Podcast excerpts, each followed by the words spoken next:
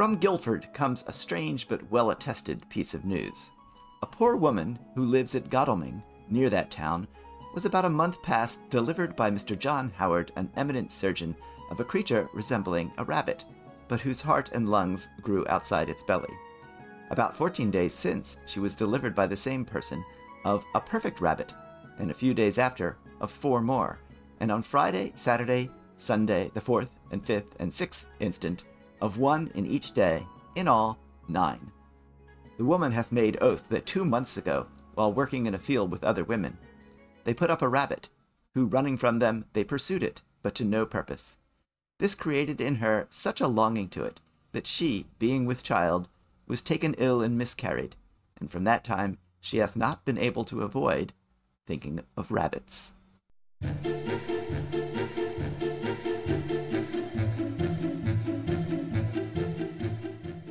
Hi, I'm Alexa Sand. And I'm Ian McInnis. And this is Real Fantastic Beasts. Because we believe that learning about animals in history and literature and art helps us understand our place among our fellow creatures today. This story, Ian, I'm partly scratching my head and partly feeling really sorry for this woman who clearly had a really traumatic experience. She miscarried and then possibly had some kind of child with severe birth defects, the heart and lungs outside the body. But then it gets crazy. It gets fantastic, actually. It's probably the best word for it. Tell me more about this. Well, yeah, I remember when I sent you this story, that your first comment was that poor woman, which is, it's funny in part because this is an example of a hoax from the very late early modern period. It comes from about 1726. And this woman's name is Mary Toft, who became known as the Rabbit Woman of Godalming because of this story. Now, you're right. It could actually have arisen from, a miscarriage that she had, but she certainly capitalized on that. And it became a kind of a famous story, partly because the royal surgeon basically attested the truth of this. And so from the highest levels, doctors were saying, of course, this could happen. This has happened. And when it was found out that it was all a hoax, the whole medical establishment took a real beating, as you might imagine. Imagine if Dr. Fauci suddenly said that some woman delivered rabbits. That would not look good for the medical establishment. So, it was a big scandal, and it became a kind of a byword for the results of superstition. But, I picked it, even though it comes from very late in the period, because it really captures it kind of pulls together several different threads. The reason it was believed has something to do with rabbits, ultimately. Partly it has to do with this idea of the maternal imagination. She saw a rabbit, couldn't stop thinking of rabbits, and therefore gave birth to rabbits, which is a reference to this idea of the power of the maternal imagination, which was certainly a medical belief in the period. Yeah. Right. And I'm sure you encounter this. It's a ancient idea, right? Like that you think about something and it will affect the development of the child. It will affect what the child looks like. Today, it's an ancient idea with legs, Ian. I had a friend years ago who's Italian, and her baby was born with a birthmark, and it was sort of the shape and size of a coffee bean and color of a coffee bean. And her mother-in-law explained this to her as a thing called a voglio, or a wish, that she had thought too much of coffee because she had sworn off coffee while she was pregnant. Therefore, the baby was born with a birthmark that resembled a coffee bean. Yeah, this is not a rabbit exactly, but, the same idea, basically, alive and well in the 21st century and in Italy. Well, I mean, there was this belief that the cravings that women had during pregnancy, the word, I mean, we would call it a craving, but in England, at least, they called it a longing, right? So like that desire for something. And birthmarks were actually also called longing marks. So like literally a birthmark is a mark of the longing that you have during pregnancy. So old idea, right? Clearly has, as you say, has legs. So that idea is out there. So it seems plausible in many ways to people at the time. Yeah. You also have, I think, to this day, it is common, and you can say whether this is true of you, but it is common during pregnancy to have dreams of delivering, kittens or maybe rabbits, or there's these kind of pregnancy dreams about delivery of non-human things. Did that ever happen to you? No, it didn't. But I will say it clearly happened to E.B. White's wife. His Stuart Little seems to be the sort of, expansion of that kind of a fantastic dream or fantasy in the Freudian sense, fantasy. Yeah. Well, so I trolled the internet a little bit to see, how common is this? And I mean, there's a lot of accounts like this, and there's a website where somebody is collecting all the accounts of these kinds of dreams. Oh, yeah. So that's a psychological reason why any somebody in any woman might be thinking about what if what if this right. might happen? But then of course the rabbit thing is that rabbits have always been associated with sort of fertility, reproduction in all sorts of ways, which remains with us today. So yes, I thought the story is great because it kind of combines so many of these kind of elements into a completely fantastic story. Yeah. She, by the way, she was, when they found out that it was a hoax, she was briefly arrested, but they never charged her with anything. They just sent her home, and because it was clearly not just her. It was not just her that was involved in this whole hoax, but all these doctors kind of piling on and saying, of course, it could happen. Right. I mean, I want to know what happened to the rabbits, but that's another story for another time. I mean, it's true that this idea about rabbit fertility is very, very old. We find it in sources from classical antiquity. And it's, of course, in the medieval bestiary tradition. We hear not actually all that much about rabbits. They're not, they don't get a nice long section like a tiger or, an ape. They get a pretty brief mention, but it's mentioned that they are hunted by dogs. They're very fertile. There's a little bit more about hares, which are, a slightly different animal, though not always distinguished one from the other in either modern or medieval sources. Right. And it's mentioned that hares run very fast and are timid. Probably the most interesting thing about hares, too, though, has to do with gender and sex, because it's claimed that hares are hermaphrodites. They are male and female whenever they want to be or whenever needs must. So they can switch. Good Lord. So those two things, clearly rabbits do have this long connection to sex and sexuality. And I would add that, in the Middle Ages, the word for rabbit, whether you were speaking French or German or English or just about any other European language, the word for rabbit came from a Latin word. And that Latin word is cuniculus. Which is still isn't it still the Latin name for rabbit, right? Mm-hmm, yeah. Mm-hmm. And so, coniglio in Italian or conejo in Spanish. But it's not just the Romance languages. It's also languages like Breton and Dutch have words derived from the Latin root. So I believe the Breton word, I'll probably say this wrong, is conifle. And the word in Dutch is konijn. And the word in German is similar. So the most common word that you're going to find, or the words that you're going to find in medieval sources, come from this Latin word. And this is not me avoiding the topic of sex and sexuality. This is me saying, I'm going to say that Latin word one more time. It is cuniculus. Yes. And yes. In all of these languages, that word, or a shortened version of that word, in English, the shortened version is coney, comes to mean both rabbit and female pudenda. So basically, the rabbit is an animal representation of the vagina. There, I said it. There, you said it. But... and that, really...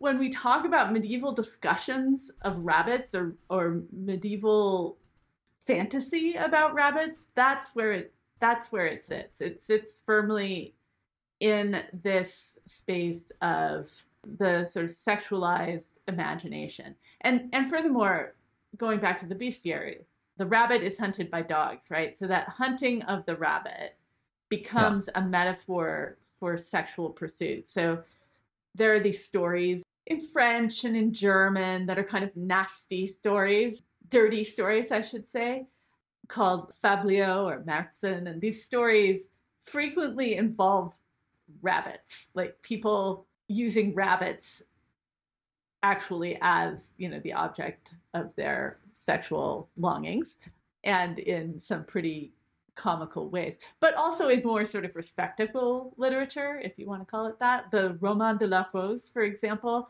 in that story, in that very long allegorical poem about love and desire, the poem describes a young man who goes out and he's looking for his lover, and he's out on the road and he sees this young virgin, and he asks her, you know, what are you doing? And she says, oh, I'm looking for my bunny, my rabbit, my coney. And he says, oh, I'll find your coney for you. You know, that kind of thing. Right. So that's the main way in which rabbits show up in medieval literature as a sort of allegorical figure or a metaphor for vaginas. It's nice, huh? And even sometimes the stories are, you know, in a sense about virginity, as in that case. There's a story about an Irish saint. Her name, well, she's actually a Welsh saint, but her origins are Irish. That is, she's an Irish princess. Her name's Melangel, and she runs away from her home in sometime in the 6th or 7th century to Wales to become a hermit in the woods. And she's living in the woods, an unprotected young virgin, as a holy hermit, praying all the time.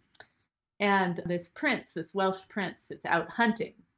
Yes, hunting. And his dogs chase a hare into the thicket. And he follows, and he finds the hare trembling under her skirts.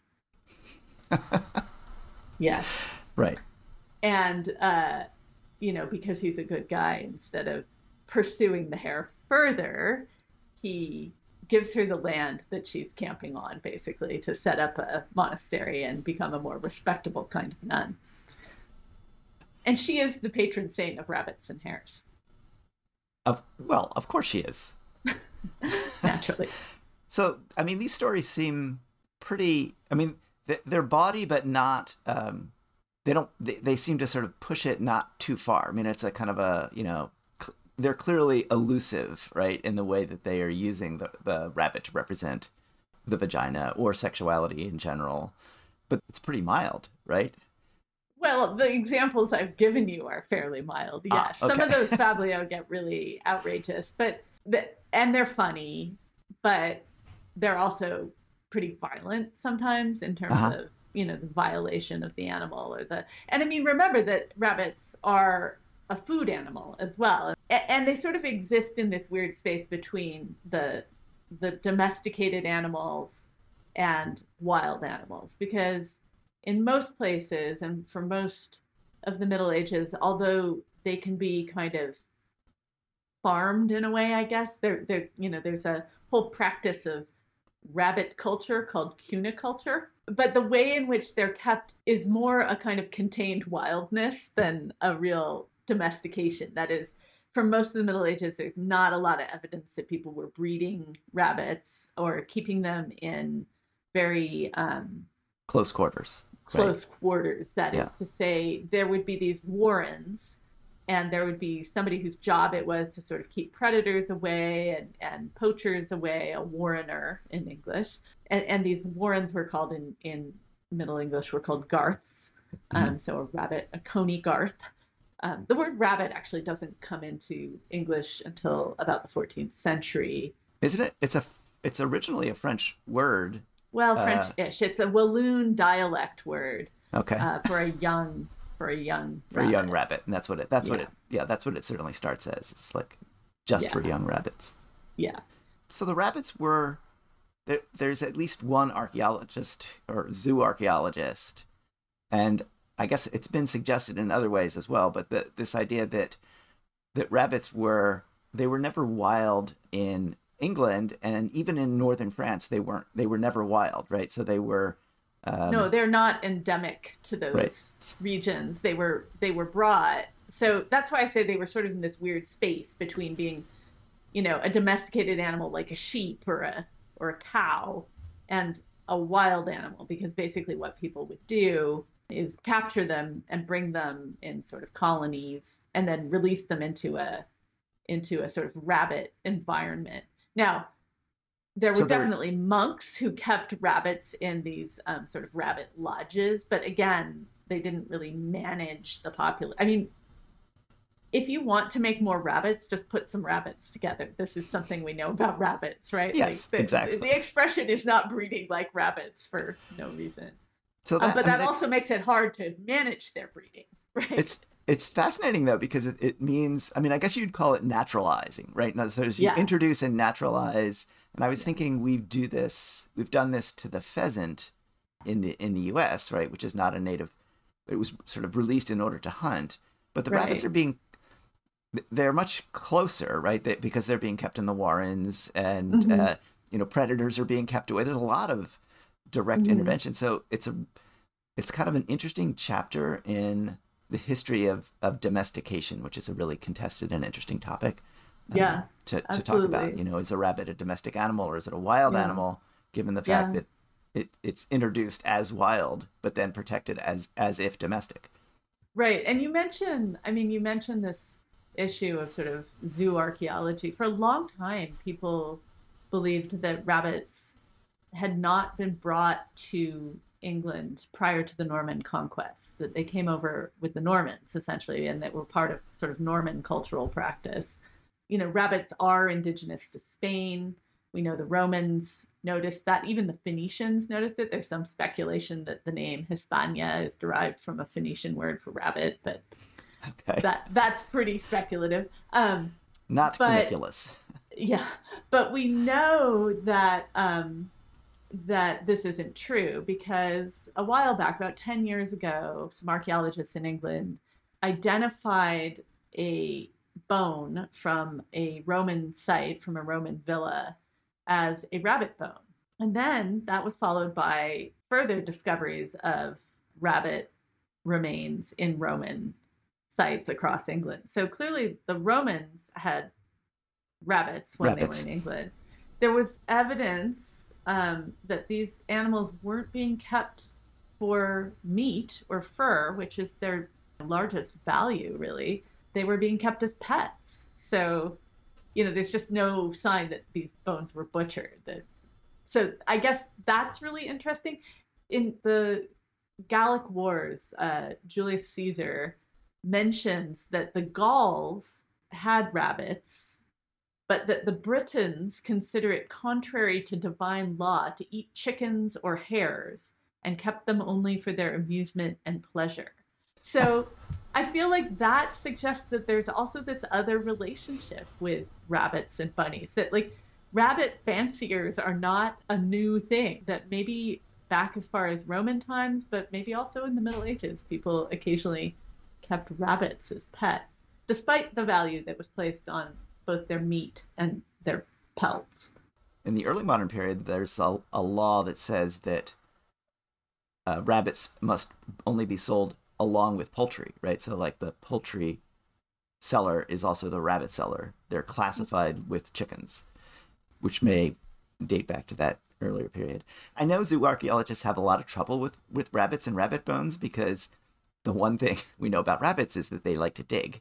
And so when you find a rabbit bone in a lair, there's an awful lot of rabbit bones that have to be discounted, because you can't prove that they didn't dig down there and then die in their burrow, right? Happily in the middle of your Roman lair.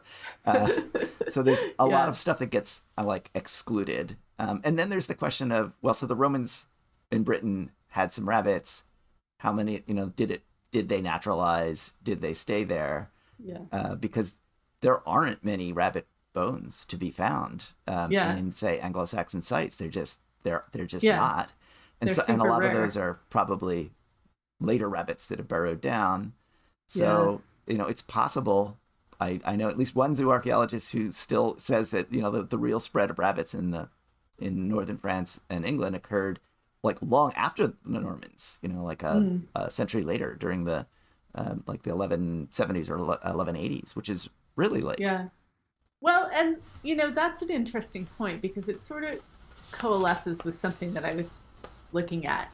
You may be aware that the fantastic rabbit, not the real rabbits who leave their bones in their burrows, but in the world of fantasy, medieval manuscripts have a very high rabbit population.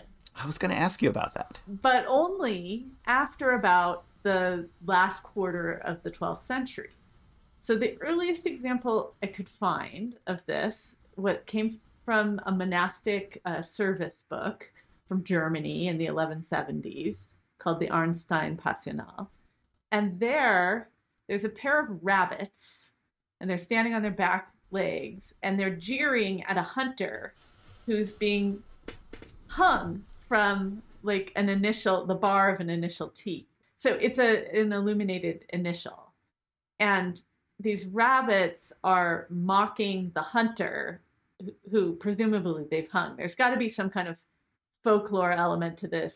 You know, we don't have the written evidence, but the visual evidence is there that there's this kind of story about rabbits who hang the hunter, a kind of animal fable. And that shows up again and again and again, most famously perhaps in the Smithfield Decretals, which it's a manuscript of church law. It was made in London in the 1340s. And there's a whole series of little illustrations at the bottom of the page in that manuscript depicting these rabbits taking their revenge first on a hunter and then on his dogs. On the dogs. So they're pretty vicious rabbits, and it's a kind of, you know, reversal of the normal order of things, and people have noticed that often happens in these marginal images. There's on Notre Dame Cathedral in Paris, in the decorative program of the portal, there's an image of a hunter, or a knight, sorry, running away from a hare, which is an allegory of cowardice, because normally, as I mentioned at the beginning, hares are timid and they flee, and this idea that rabbits and hares are cowardly is like baked right into the word coward itself, because in the Roman de Renard, the stories of the fox Renard, the sort of trickster character, the name of the hare is coeur. Coeur is the root of the English word coward. Yeah. So, and you know, there's this great story about how Renard the fox tells the king about how he valiantly defeated this terrible monster, and you know, here's its head, and he holds up the head of the hare that he's hunted down and eaten. And I think that story actually is a sort of an early forerunner of the story of the Rabbit of Caerbannog. And you knew we couldn't do an episode on rabbits without mentioning the Rabbit of Caerbannog.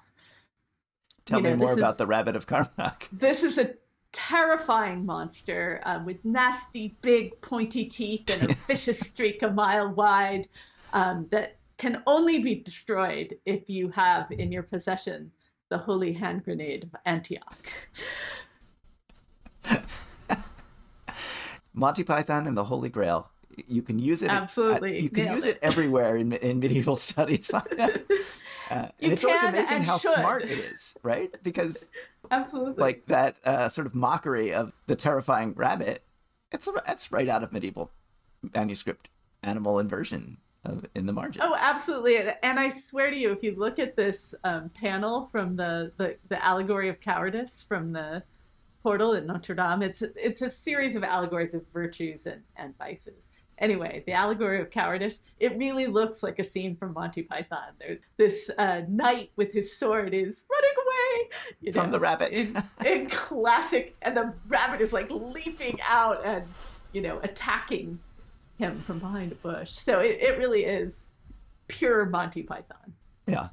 Also, I think then, you know, like rabbits and humor, because you have body, but it's always body humor, right? In these kind of elusive stories. And then the rabbit becomes the mocking hero of an inverted story where the rabbit chases the dog or the rabbit chases the hunter. Or the rabbit, you know, is done up as a knight and mounted on a snail and is jousting with a dog. It's like, I don't know, the opportunity for humor, maybe because it's, I guess, one of the smallest sort of legitimate prey animals. It is interesting that they're putting rabbits in warrens and using them for food and fur, but then all these images are also about hunting. So, like, clearly they were released to hunt. Right. Or like made available for hunting.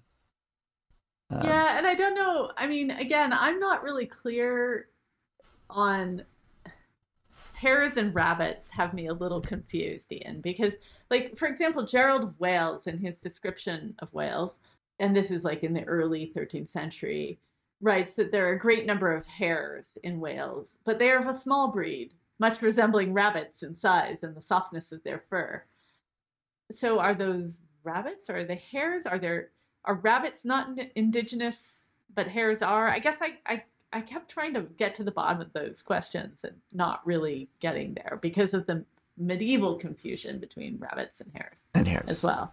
Yeah, but if you ever run into a hare, which actually you have desert hares, I think out in Utah, they're quite they do seem quite a bit different than they are. And you know, you mentioned rabbits burrowing. Hares don't burrow, they nest, and they nest generally above ground. I mean, at least not, they don't dig warrens.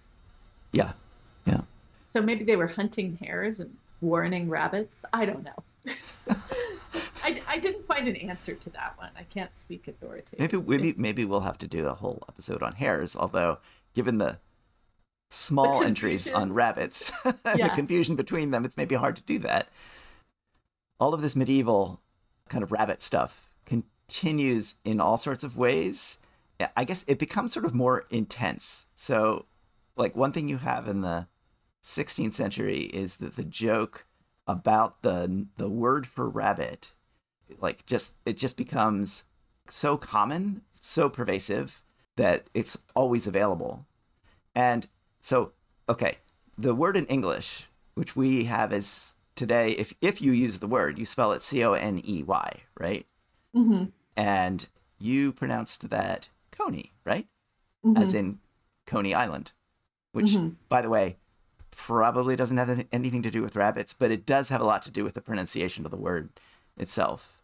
Mm-hmm. Well, that pronunciation, Coney, is totally modern, right? Like past our period, because in English up until the 19th century, and I can explain, there's a little story as to how we, you know, like why we say Coney Island today, but the word would rhyme with M-O-N-E-Y and H-O-N-E-Y, often in the same verse. So you have, you know, like honey, right? Money and cunny. And if you pronounce it that way, you get a lot closer to hearing why this is a scandalous word. Yes.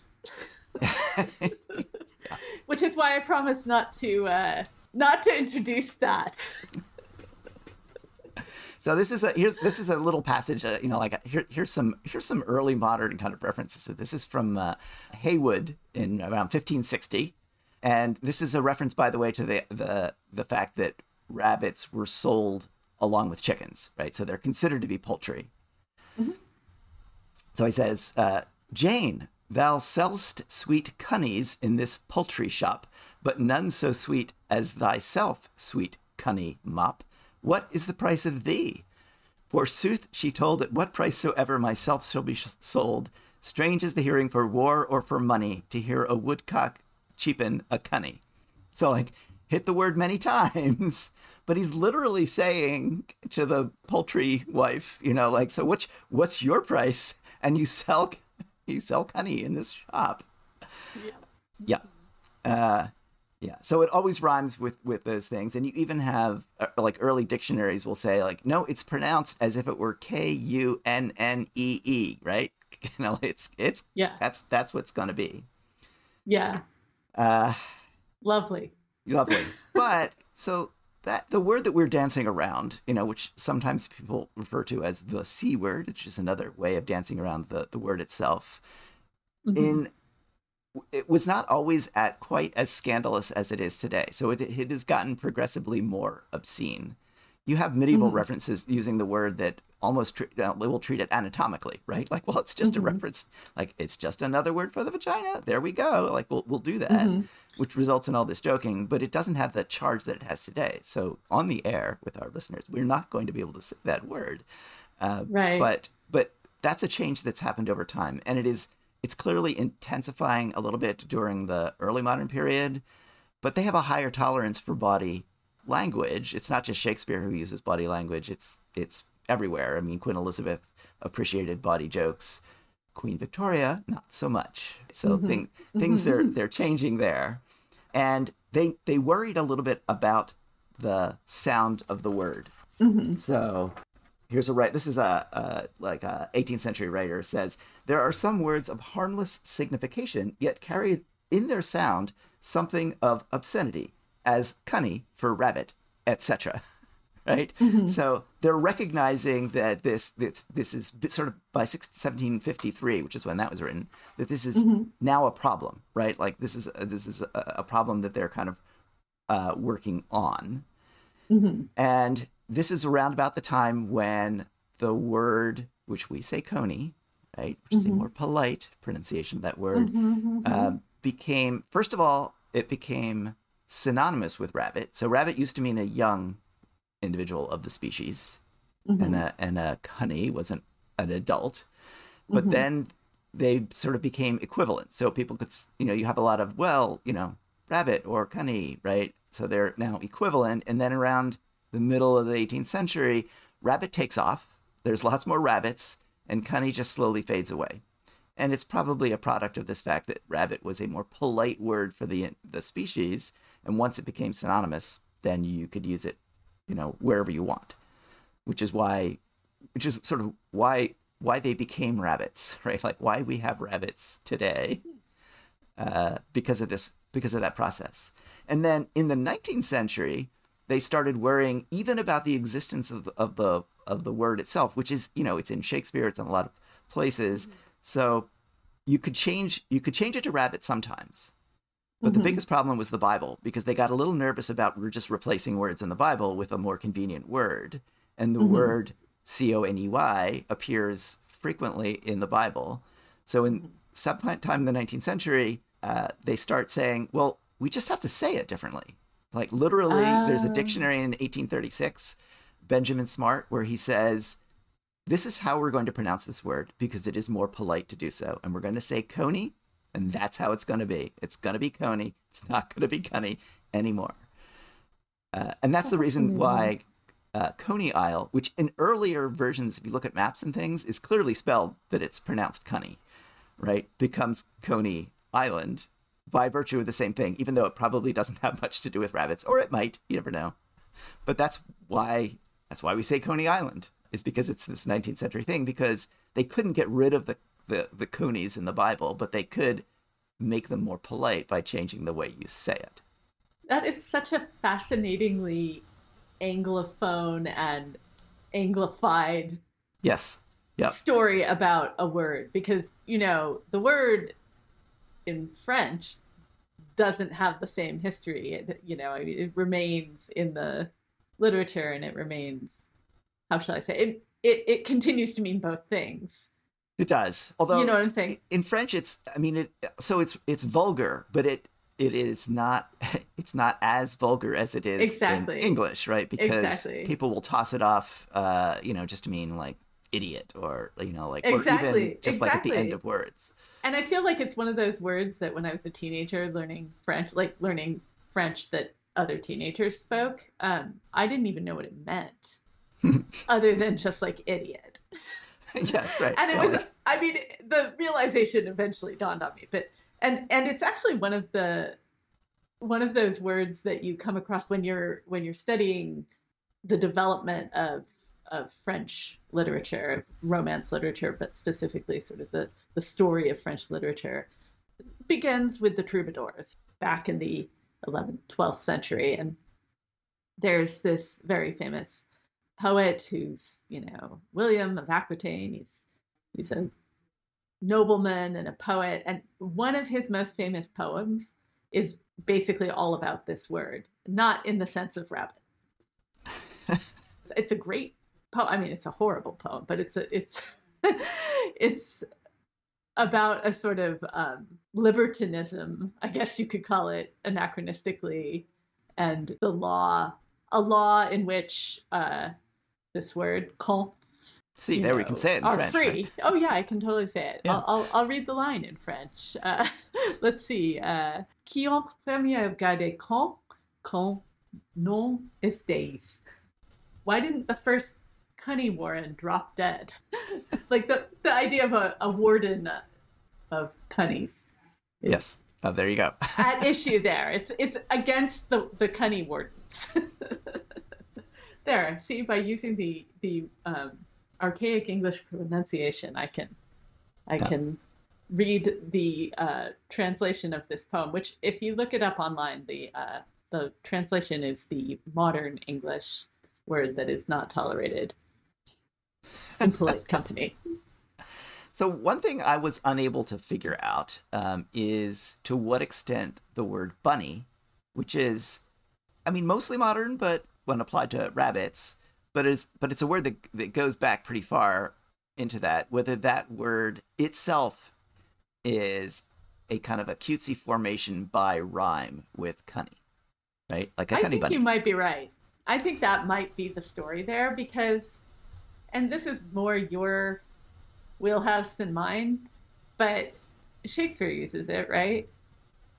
Yeah. And it looks like maybe another writer used it about 100 years earlier, but it's somewhat contested. It's Skelton's poem to the yes. Yeah, because it could mean Bonnie, right? Or, right. You know, like, it's spelled B-O-N-N-Y. Does that mean, like, but it's rhymed Bonnie? With words that are more like money and honey. Yes. In fact, I think honey is the rhyme. Yep, honey, so. Honey bunny. So it's though we have these rhymes now, and we're just like, we're missing the key term, which has been subtracted out of it. But it's interesting to think that that bunny, which now is this sort of cute child's name for the rabbit, is the echo of the obscenity that was built into the rabbit from the very beginning. I'll never say bunny rabbit again without having a bit of a double take. Yeah. I mean, maybe bunny rabbit should be in the same sort of general linguistic corral as pussycat. Yeah. Yeah. Which reminds me that it's, you know, bunnies are not the only animal that gets attached to the vagina. And maybe this is a process, a Western, this tells us something not so much about animals as about the way animals are getting used linguistically and about the culture that backs that. Well, and that loops back to the little snippet of poetry you read in which the poulterer's wife upbraids the customer who's propositioning her, calling him a woodcock, right? Which is a very small kind of cock. little tiny feathered cock. Yes. It's interesting because we've run across this sort of interest or this sexualization or anthroposexualization of animals with other creatures as well, of course, notably when we talked about the tiger. Oh, so we have a listener question that we need to answer. This is about the dragons. And this listener asks, when did the lizard-like European dragon appear in literature and or art?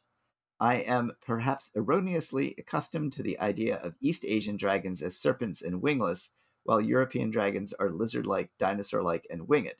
From your episode, I conclude this dichotomy is in fact false. Is it a false dichotomy? Well, it certainly oversimplifies the situation. That would be my answer, my short answer. My long answer is this sent me down a bit of a rabbit hole. When do we first see winged, clawed dragons in Western art? Now, I can't speak for the literary sources. Often the literary sources are silent on the exact description of the dragon. Like, it's just assumed, I suppose, that if you say dragon, you know what they're talking about. But I did find that it seems that dragons had wings pretty early on. I found an illustration in a manuscript from the Carolingian period from around 830. This is a Psalter.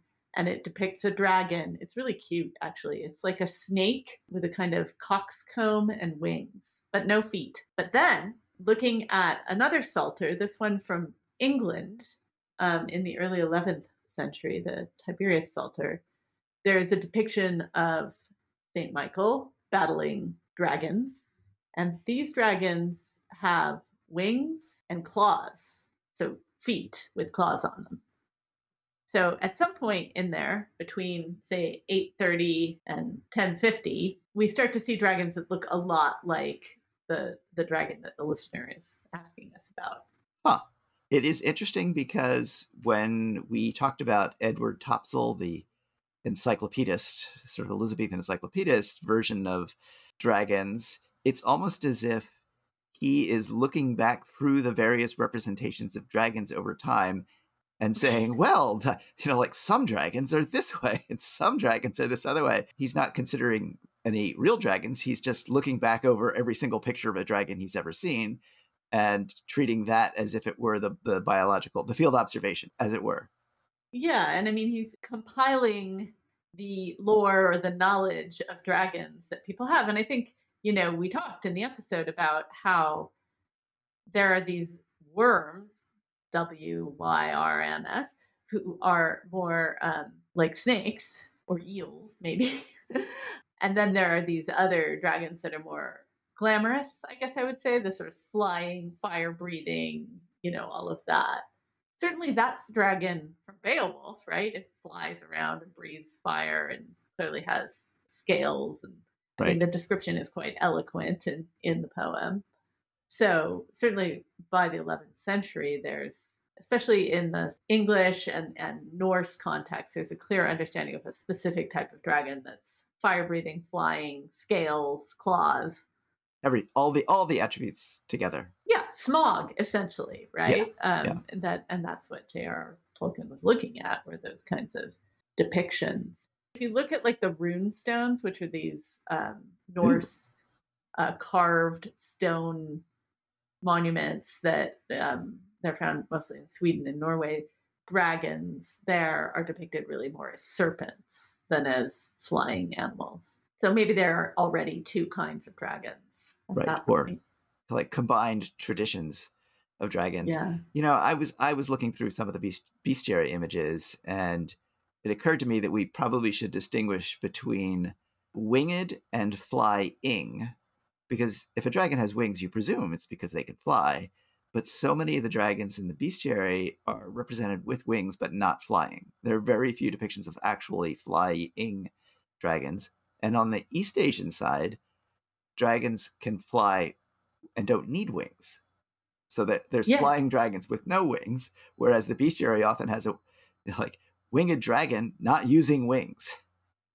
Right. That's absolutely true. And even if you look at other things, non-bestiary things, especially from the 12th century, dragons were a very popular motif in the illuminated service books and the books that monks would use for their sacred reading. You find lots and lots of dragons, and they're often being deployed basically as a curvilinear letter form so that the dragon itself, its body, forms the letter. And I mean, dragons are great for this because they are so sinuous. So if you have to make an S, right, for example, there's a very famous one from the Victoria and Albert Museum in a hymnal that shows a dragon that is an S because he can get all snaky, but he's got wings. And then one of my favorite Romanesque dragons is the dragon at the beginning of the great Cistercian manuscript from Clairvaux, the Moralia and Job. So it's a compendium of writings of the Pope Gregory the Great that was used for study, writings about the Book of Job. And it starts with this letter from Gregory to another cleric in the 7th century. So the manuscript's from the 12th century, but the text is from the late 6th, early 7th century. And the Pope addresses his fellow bishop as servant of the servant of God.